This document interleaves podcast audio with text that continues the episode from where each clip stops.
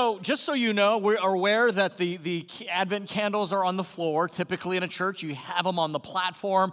Our, our team uh, rightly and wisely recognized that having an open flame next to me preaching was not a good idea. so, they moved it. So, there's going to be, so I hope it's not a distraction for you guys. Well, if you have a Bible, open up to John, John's Gospel, chapter 1. If you need to use the Pew Bible, it's going to be on page 833. John chapter 1, page 833. While you're turning open to John's gospel, let me read you some lines from a Christmas carol that you're very familiar with. O holy night, the stars are brightly shining. It is the night of the dear Savior's birth. Long lay the world in sin and error pining, till he appeared and the Spirit felt its worth. A thrill of hope, the weary world rejoices, for yonder breaks a new and glorious morn. Well, this morning obviously begins the beginning of our Advent series entitled The Weary World Rejoices. And as you can probably tell, we get the theme from that famous Christmas carol, O Holy Night. For the next five weeks, we'll be following the themes associated with the lighting or the, the, the candles on the Advent stand hope, peace, love, hope, peace, joy, love, and light. And this morning's theme is hope.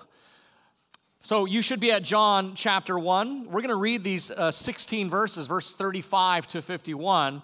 And we're going to be forced, as we read these verses, to answer the question that Jesus asks so strategically in verse 38, which is basically, What do you want? What are you looking for? Thankfully, though, we're also going to find that God as well is looking for something, and that is men and women who are looking for a Savior. With that, would you stand for the reading of God's word? John chapter 1, starting in verse 35. The next day, again, John, being John the Baptist, was standing with two of his disciples, and he looked at Jesus as he walked by and said, Behold, the Lamb of God. The two disciples heard him say this, and they followed Jesus. Jesus turned and saw them following and said to them, What are you seeking? And they said to him, Rabbi, which means teacher, where are you staying? And he said to them, Come and you will see. So they came and saw where he was staying, and they stayed with him for that day, for it was about the tenth hour. One of the two who heard John speak and followed Jesus was Andrew, Simon Peter's brother.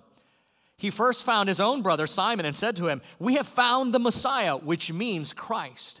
He brought him to Jesus. Jesus looked at him and said, So you are Simon, son of John? You shall be called Cephas, which means Peter. Some translations will also include in a subscript, which also means rock. Verse 43 The next day, Jesus decided to go to Galilee. He found Philip and said to him, Follow me. Now, Philip was from Bethsaida, the city of Andrew and Peter. Philip found Nathanael and said to him, We have found him of whom Moses in the law and also the prophets wrote, Jesus of Nazareth, the son of Joseph. Nathanael said to him, Can anything good come out of Nazareth? Philip said to him, Come and see.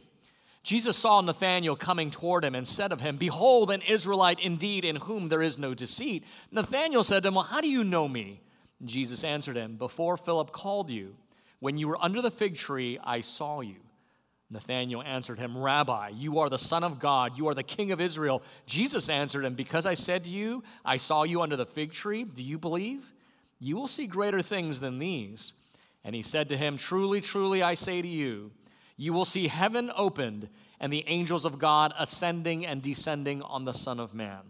This is the word of the Lord. You may be seated. Firsts are important milestones, aren't they? A baby's first step, a baby's first words,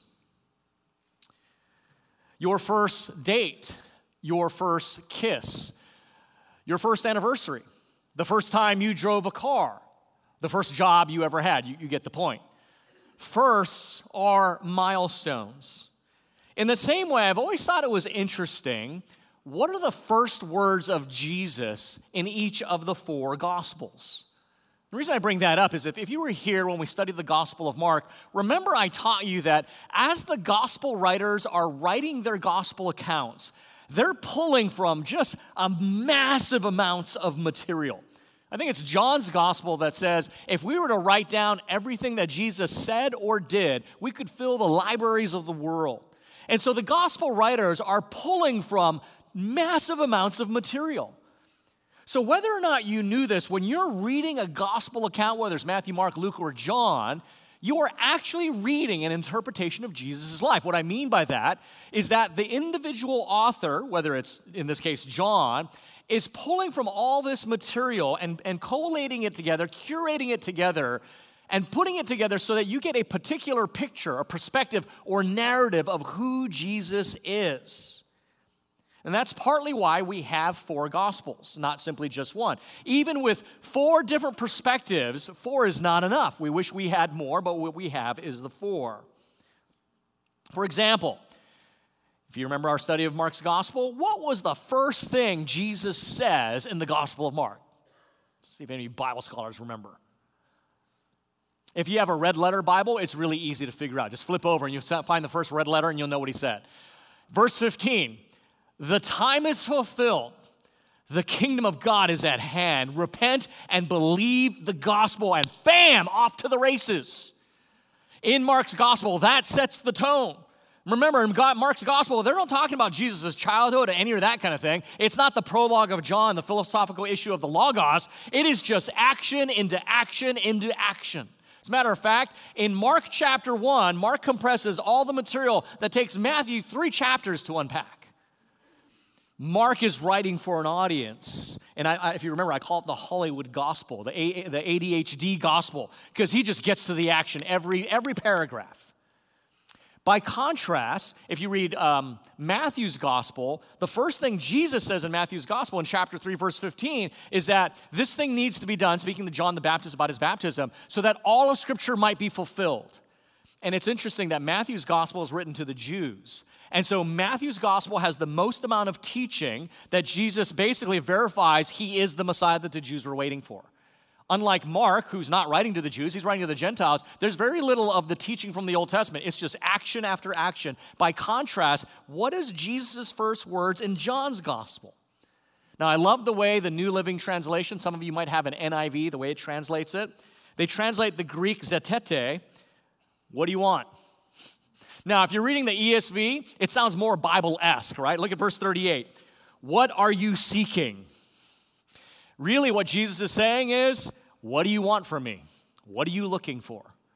Interesting. John's gospel begins with the question that really matters, doesn't it? What are you looking for? What do you want? What are you looking for? What do you want in Jesus? In fact, John uses 21 verbs of seeking, looking, finding, and following in these 16 verses alone. In other words, more than once in every verse, this theme is cropping up in this section of Scripture. So, what is the answer to the question? When Jesus says, What do you want? What is the answer to the question? I think Andrew, who we just read about, he gives us the answer. And it's not there in the text. I'll explain how I come to that conclusion. But I think this is the answer to the question Jesus is asking, and this is what Andrew would say. I want to know if you, Jesus, if you're worth it. Are you worth my life? Are you worth following? Are you the hope that the weary world is looking for? Now, you might be asking, uh, why, why would you say that? Go to your text. Uh, verse 40 and verse 41. One of the two who heard John the Baptist speak and followed Jesus was Andrew. Andrew was a disciple of John the Baptist, Simon Peter's brother. Look at verse 41. He, Andrew, first found his own brother Simon and said to him, We found the Messiah, which means Christ.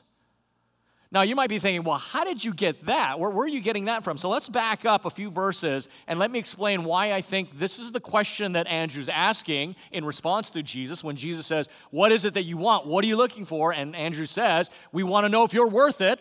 Here's how I come to that conclusion. You know, verse 38, Jesus kind of turns to them and throws the gauntlet down with that question What do you want? Now, keep in mind, Andrew and the other disciple that goes unnamed, we think it's actually John, the, the, the, the, apostle who wrote this gospel. They are both disciples of John the Baptist. And we know from the other gospels that they're called the synoptic gospels, Matthew, Mark, and Luke, because they are very uh, similar. And the, the word synoptic comes from two Greek words that seen together, so there's a lot of overlap. We know that John the Baptist had been talking about Jesus' ministry kind of from afar. And so John's John the Baptist's disciples have been listening to John as John is saying, He must increase, but I must decrease. You, you guys need to be following after him. And so in our passage here, it says that the next day, John was standing there with two of his disciples, and they looked, and Jesus was passing by. You imagine the Baptist saying, Andrew, guys, remember I've been talking to you, here's your chance. So you imagine Andrew and the other unnamed disciple, which I'm just gonna say is John, they walk up to Jesus, and they know he's just passing through. They can't have this hugely theological, dense conversation right on the spot, so they get a little bit of nervous, you know, when you kind of meet somewhat of a celebrity, and so they punt. Look at the verse there. They say, Hey, Rabbi, um, okay, oh, where are you staying? Because they're saying maybe we can have a follow up conversation. So Jesus says, Well, come with me and see. You see that at the end of verse 38. And so they go with Jesus, and from about 4 p.m., look at the end of verse 39, from 4 p.m. into the evening. Now, just to be clear, in your text, it says the 10th hour. That's because the Jews begin and end their days at 6 a.m. Unlike the Romans and us, we begin and end our days at midnight. The Jews begin and end their days at 6 a.m. So the 10th hour of the day is 4 p.m. And so they say, Hey, Jesus, they get a little bit nervous. Hey, where are you staying? Maybe we can talk later. And Jesus says, Come with me and we'll see, for it's the fourth hour, the 10th hour of the day. We can imagine that from four o'clock on, who knows, maybe till 10, maybe to 11, who knows how long, Andrew and John are peppering Jesus with questions. John, our master, our rabbi, the Baptist, he's been talking about you, and we want to know are you who you say you are? And what happens in verse 40 is from Andrew's lips, we get his conclusion from the conversation he's been having with Jesus since four o'clock in the afternoon. He finds his brother, Peter, we found the Messiah. Andrew's convinced, yeah, this man's worth following. This man is worth it. I don't know about you, but I kind of wish I was in on that Bible study. What was that like for Andrew and, and John, disciples of John the Baptist, saying, and keep in mind, they don't, they don't have the Bible knowledge you do. What was it like to sit down with, with Jesus, that rabbi that, that's become very famous, and ask him questions? I imagine it was probably a lot like the conversation, the Bible study that Jesus had on the road to Damascus from Luke chapter 24. And beginning with Moses and all the prophets, he, speaking of Jesus, interpreted to them, the disciples on the road to uh, Emmaus, excuse me, in all the scriptures, the things concerning himself. Notice that, that phrase, beginning with Moses and all the prophets. Now look back in your text in John 1:45. That's exactly what Philip tells Nathanael in chapter 1 of John verse 45. He says, "We have found him of whom Moses in the law and also the prophets wrote, Jesus of Nazareth, the son of Joseph." Now, if you're paying attention, you should be saying, "Wait a minute, wait a minute, wait a minute. I get why Andrew believes that he's the Messiah and why Andrew told his brother Peter he's the Messiah. But how does Philip know that Jesus is the Messiah enough to tell Nathanael that Jesus is the Messiah? Well, look at verse 44. John is kind enough to tell us. Now, Philip was from Bethsaida, the city of who? Andrew and Peter. Again, John is crafting this narrative. Why does John put this comment? Who cares what town he came from? Well, it's important because Philip knows this. He's telling Nathanael he's the Messiah, and we as readers go, How does Philip know this? Oh, I know why Philip knows this. He lives in the same town as Andrew. And Andrew, after meeting with Jesus, got all stoked and went off and told Peter and probably told Philip, and now Philip believes and tells Nathanael. You see what's happening here. By the way, just as a side note, this is how the early church, and when the church grows best, this is what's going on people get excited because they've realized Jesus is worth living for. And they go tell their family and they go tell their friends, just like Andrew and Philip do here. Friends, if you are a Christian, is Jesus worth following? Is he worth your life? To these guys, and, and, and I always do this, right? If you've been a Christian longer than like two years, there's a blessing with that. But if you're not being intentional, the downside is you forget what it was like not to be.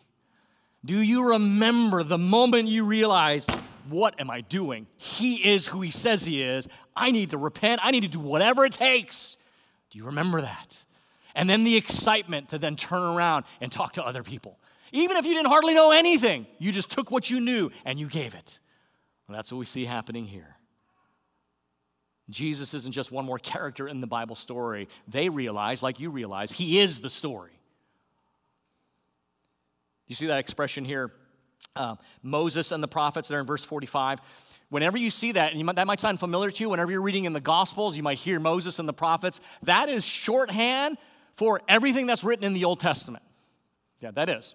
So the, the Hebrews, when they thought of their old the, the scriptures, they t- thought of it in th- two or three massive divisions: the law and the prophets, or the law, the prophets, and the writings. And so what Philip is saying to Nathanael is saying, "Hey, Nathanael, that God, that the, the, everything that the Old Testament was talking about, we found who it is it was talking about.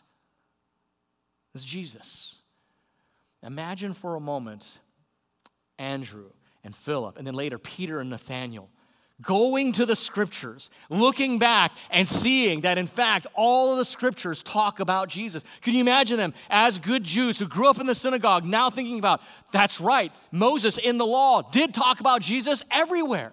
As a matter of fact, as we look into the in Genesis, we find that Jesus is the breath of life. When we look at Exodus, we realize that Jesus is the Passover lamb.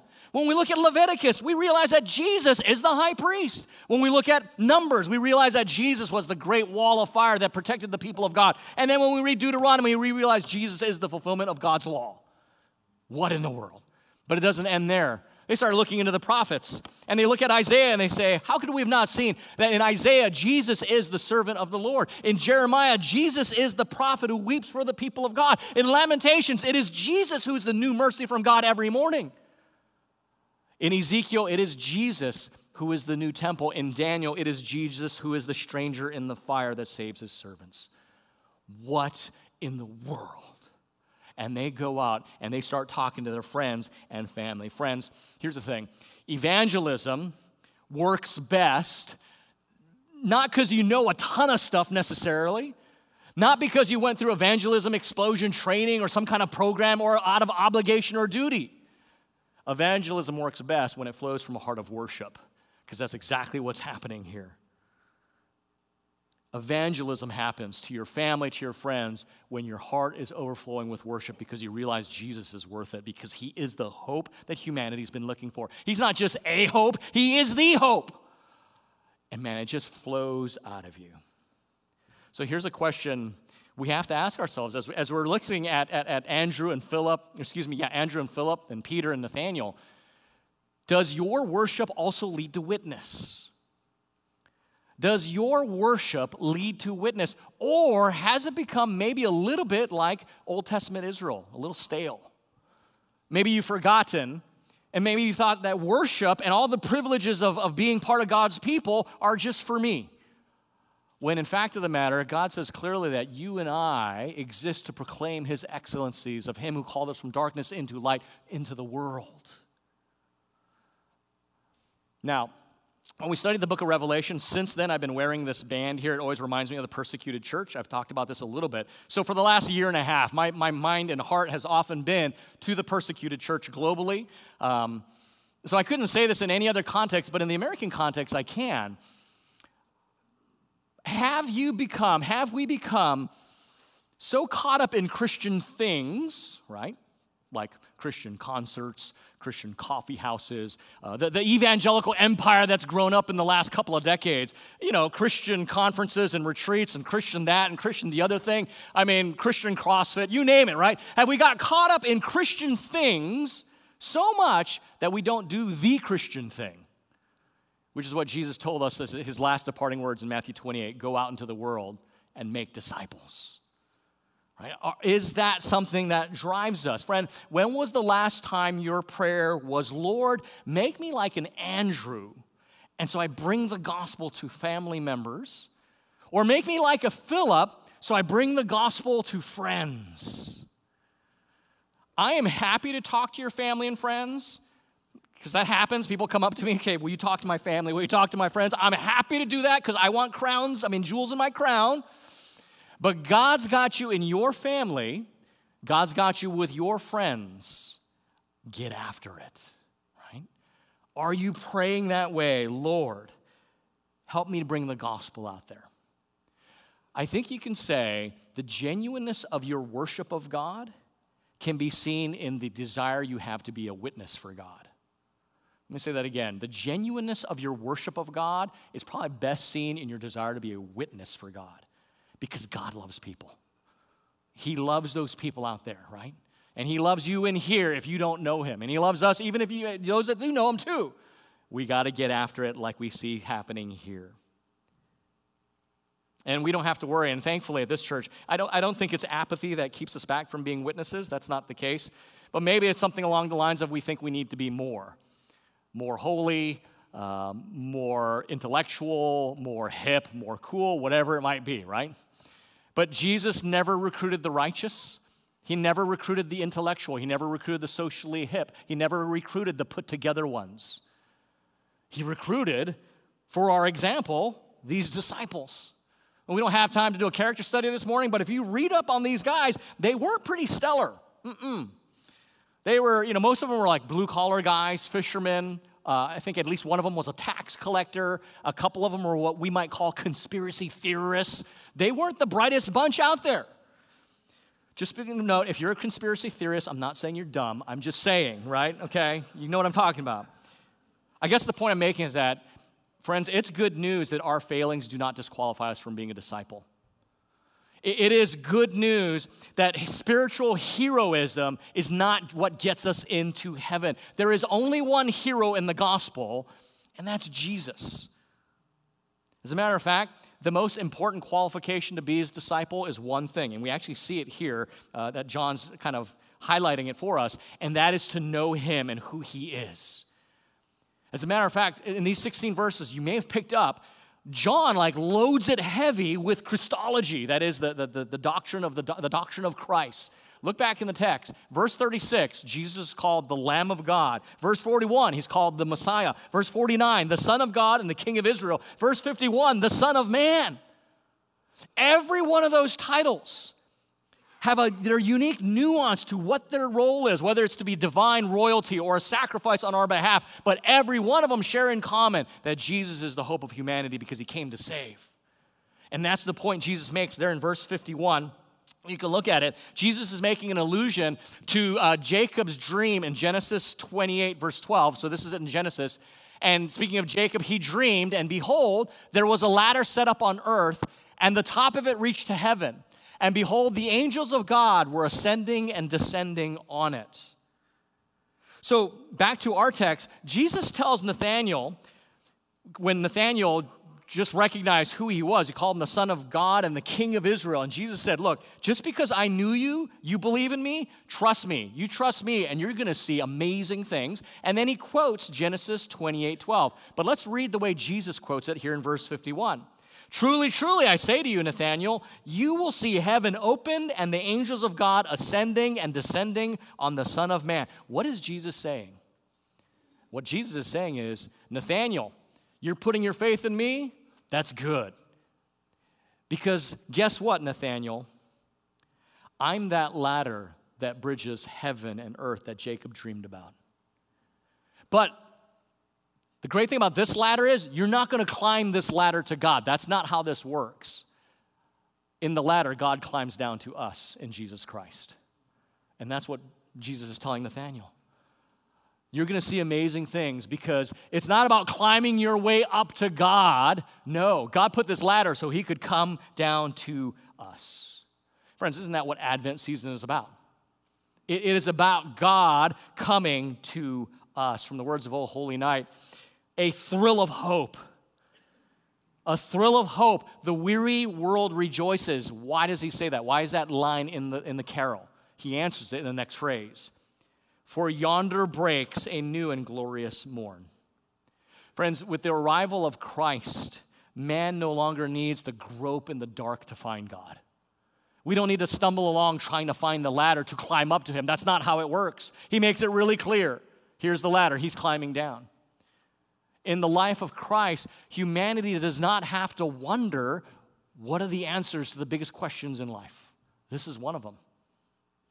Humanity does not have to wander without purpose or meaning. Humanity does not have to bear the weight of their own sin and guilt before God. We do not have to fear the specter of de- death because a new and glorious morning has dawned with the life, death, and resurrection of Jesus Christ. And these first disciples were the first to truly realize this, and their excitement could not be contained. But, and this is actually easy to miss, did you notice that twice in our text, in verse 42 and then verse 47 and 48, John, the author here, is portraying Jesus as the one who already sees and knows the very men who are actually looking for him. Now, it's interesting the way John creates this tension in the narrative because Christ frames the whole interaction with his opening question in verse 38 What are you looking for? When in fact, Jesus knew exactly what he was looking at when he asked them, What are you looking for? In other words, here's where I'm going with that, friends. This whole passage, Jesus is seen as someone who knows people thoroughly, right?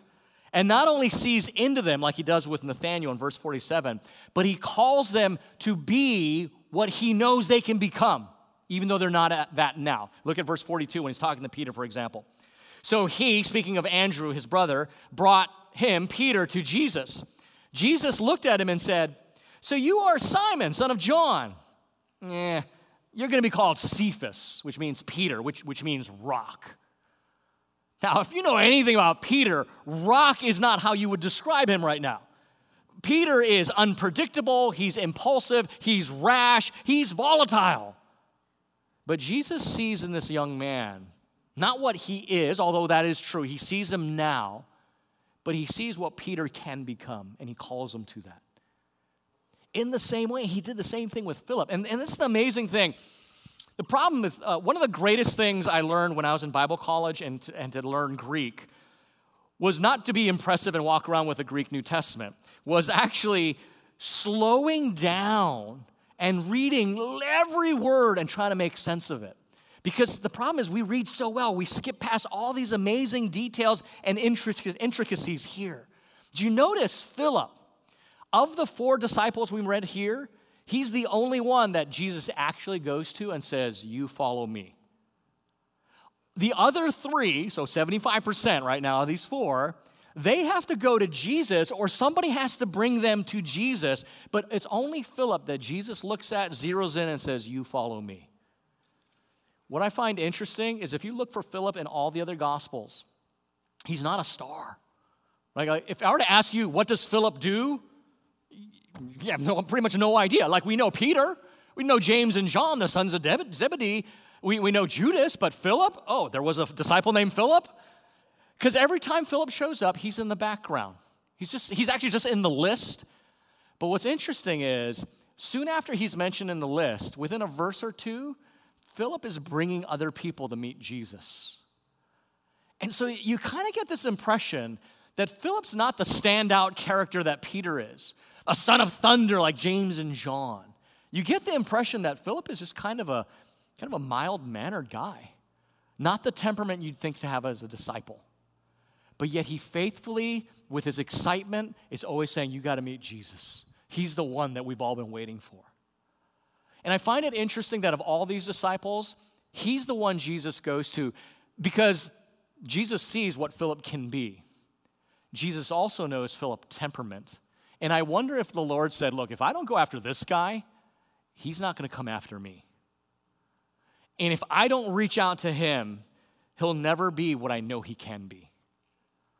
Whether or not that's exactly what's going on, I don't know. But when you step back and look at scripture, it's actually striking how often Jesus approaches people not on where they're at, but on what they could be by grace.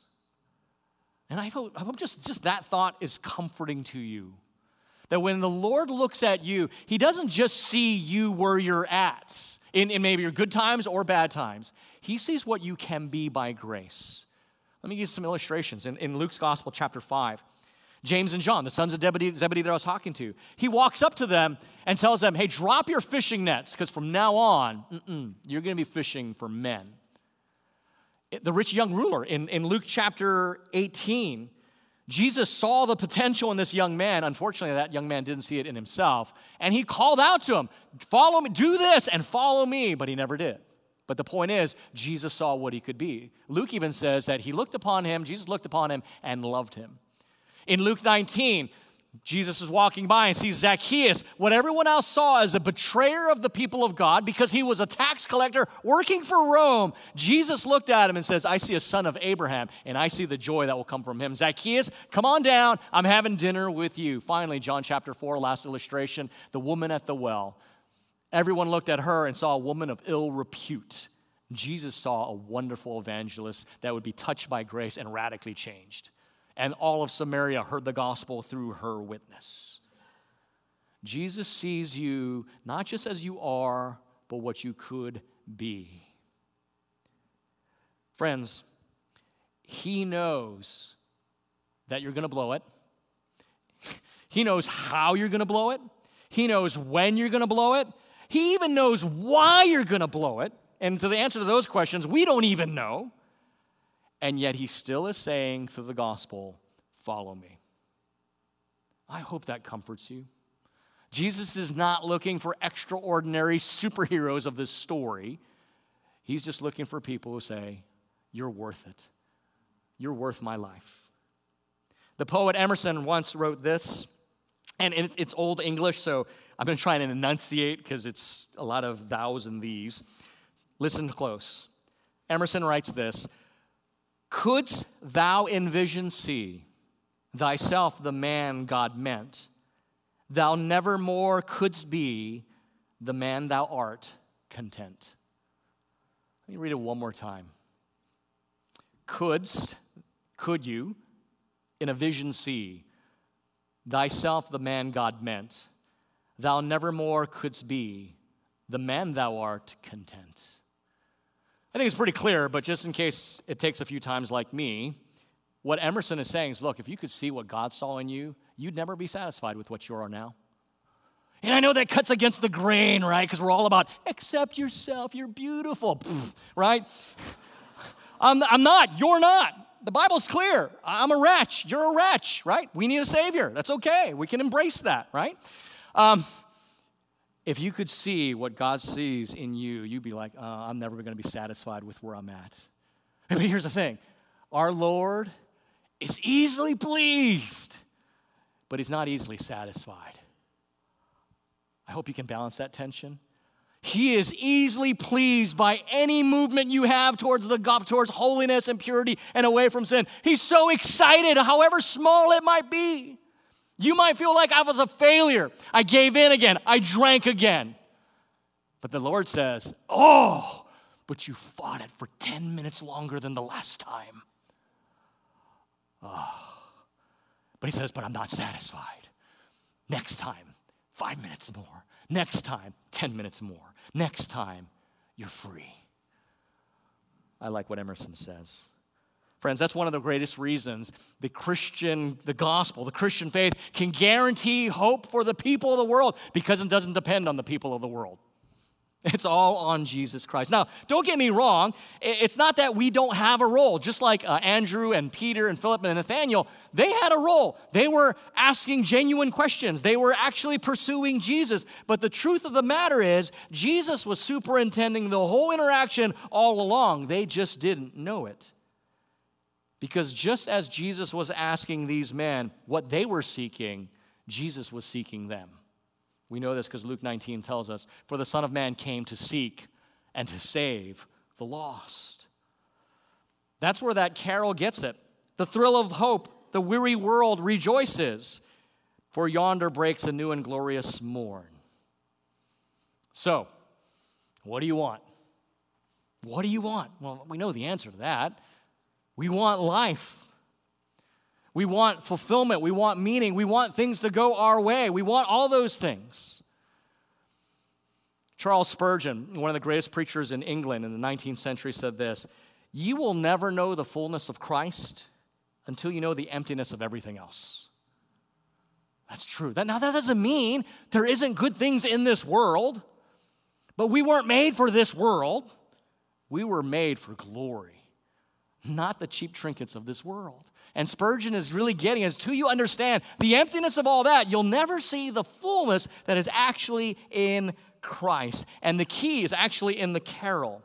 with that line, long lay the world in sin and error pining. When you come to realize, man, this world, as beautiful as it might be by God's common grace, it is a world in sin and error. And pining means to long for something else. You get to the point where you realize this world has ultimately nothing for me. And when you get to that point, you realize everything is in Christ. Let me close with the words from this poet that makes the point.